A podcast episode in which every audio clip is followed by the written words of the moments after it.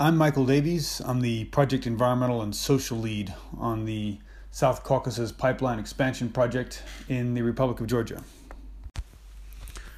So, by way of definition, uh, the circular economy is a means of production that attempts to decouple growth in economic productivity from a growth in the use of raw materials and energy. So, what does that actually mean?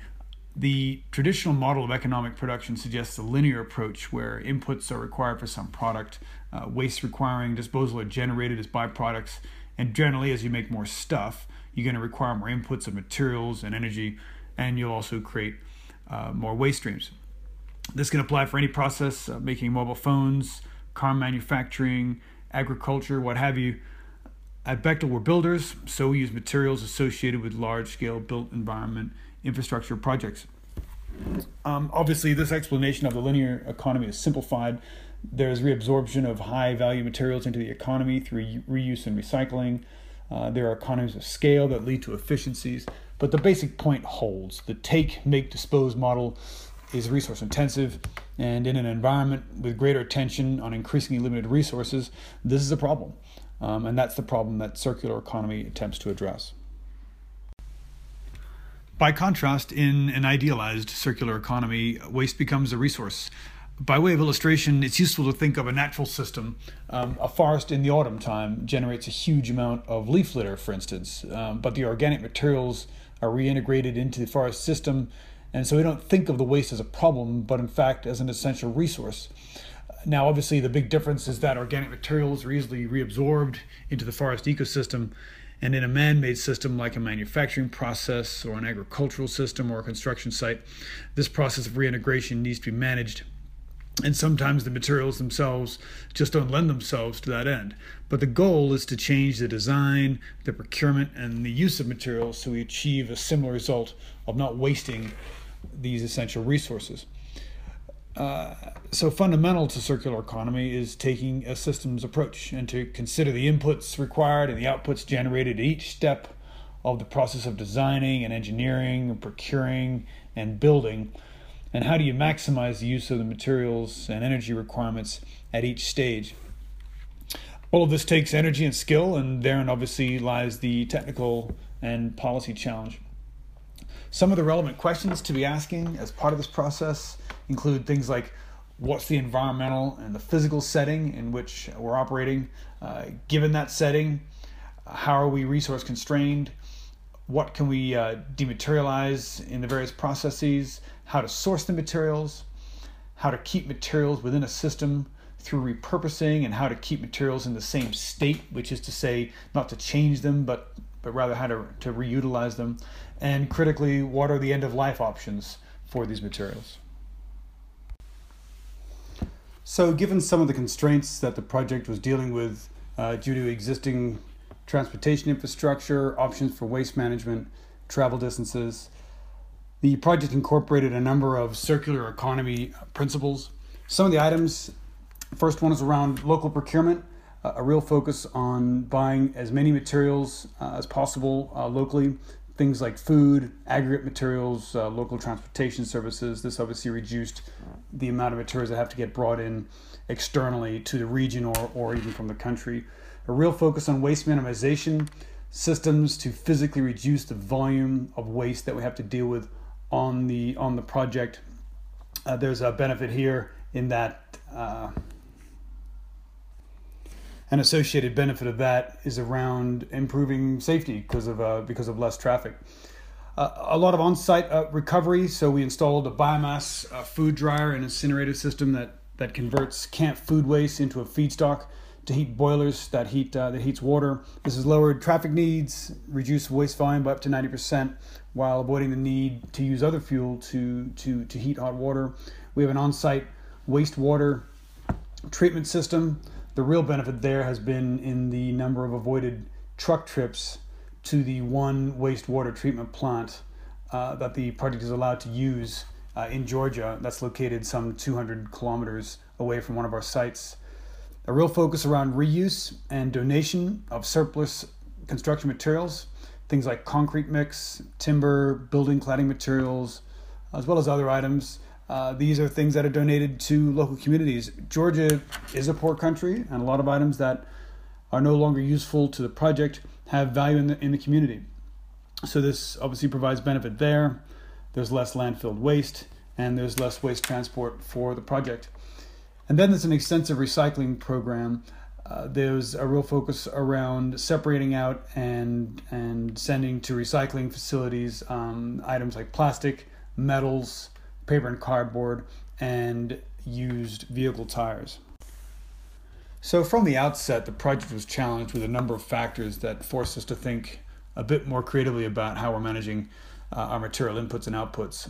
So, a couple of relevant factors. Uh, firstly, the project consists of three sites uh, along a pipeline running the length of the country. Um, as well as um, uh, associated roadways that we uh, that we had to build. Um, uh, it's located across about 270 kilometers. Logistics are challenged due to poor roads, uh, mountainous areas with uh, difficult drives, um, and that's in all seasons. And it gets very, very cold and um, uh, very difficult driving conditions in the in the wintertime. And the sites also are in rural areas with limited facilities.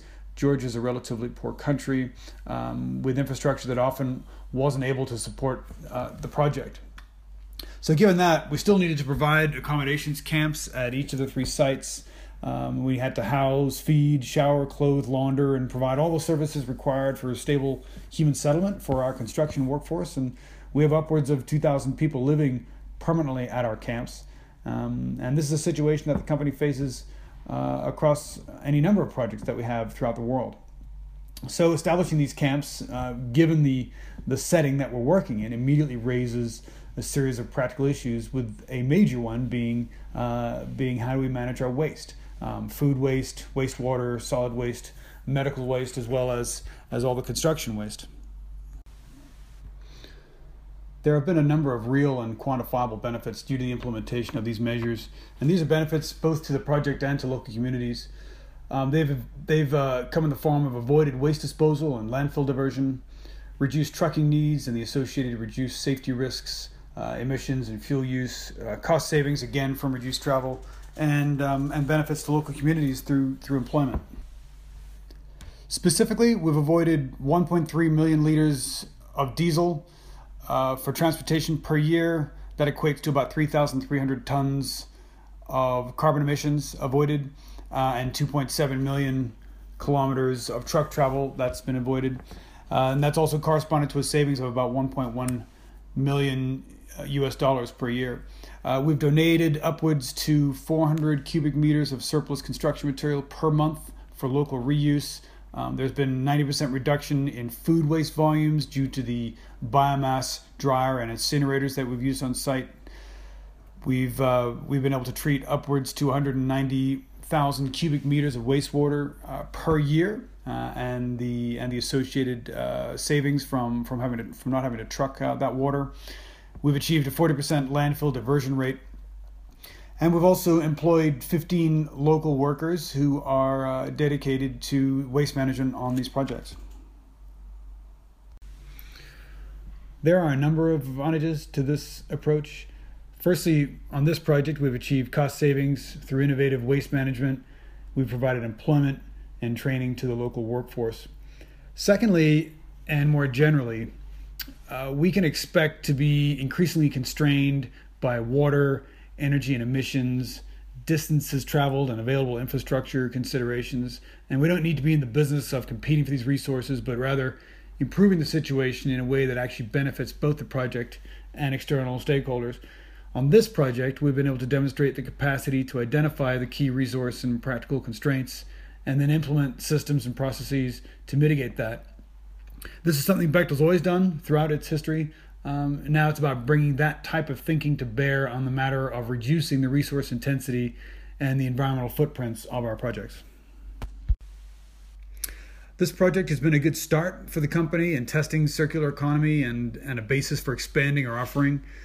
Uh, circular economy is explicitly about resource use and reducing impact for the built environment and as such, it's a it's a useful tool that marries up well with Bechtel's environmental sustainability goals. The effort on SCPX is focused on the temporary workers accommodations, and I think that's an obvious place to start. And an area for us to expand on, uh, a useful and realistic goal for the company is around sustainability worker camps and to have a process as part of the design phase to design and procure and construct and operate these temporary camps um, in a way that incorporates uh, the suite of circular economy principles.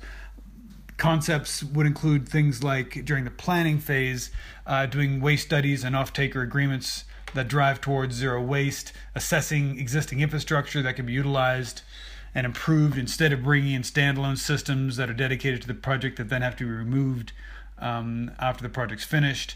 Um, during engineering and design phase, designing camps for reuse, for repurposing, ease of disassembly, um, and avoidance of waste uh, during procurement, selecting vendors and subcontractors um, for water and energy efficiencies, utilizing take back and leasing programs, so so that uh, the the vendor and sub is uh, subcontractor is uh, takes these uh, takes these materials back, uh, entering into service contracts uh, that incentivize local employment, including local procurement and waste minimizations requirements, and then during constructions during construction phase have a clear end of life strategy for the camps that doesn't include disposal and landfills. Um, and have a targeted program around waste, uh, waste reuse, recovery, and recycling. Um, I think also moving beyond the temporary camps, uh, circular economy principles also need to be incorporated into our engineering and procurement processes we use for the permanent facilities that we're building. Uh, it needs to be a viable option that we're able to provide as part of the offering to our customers.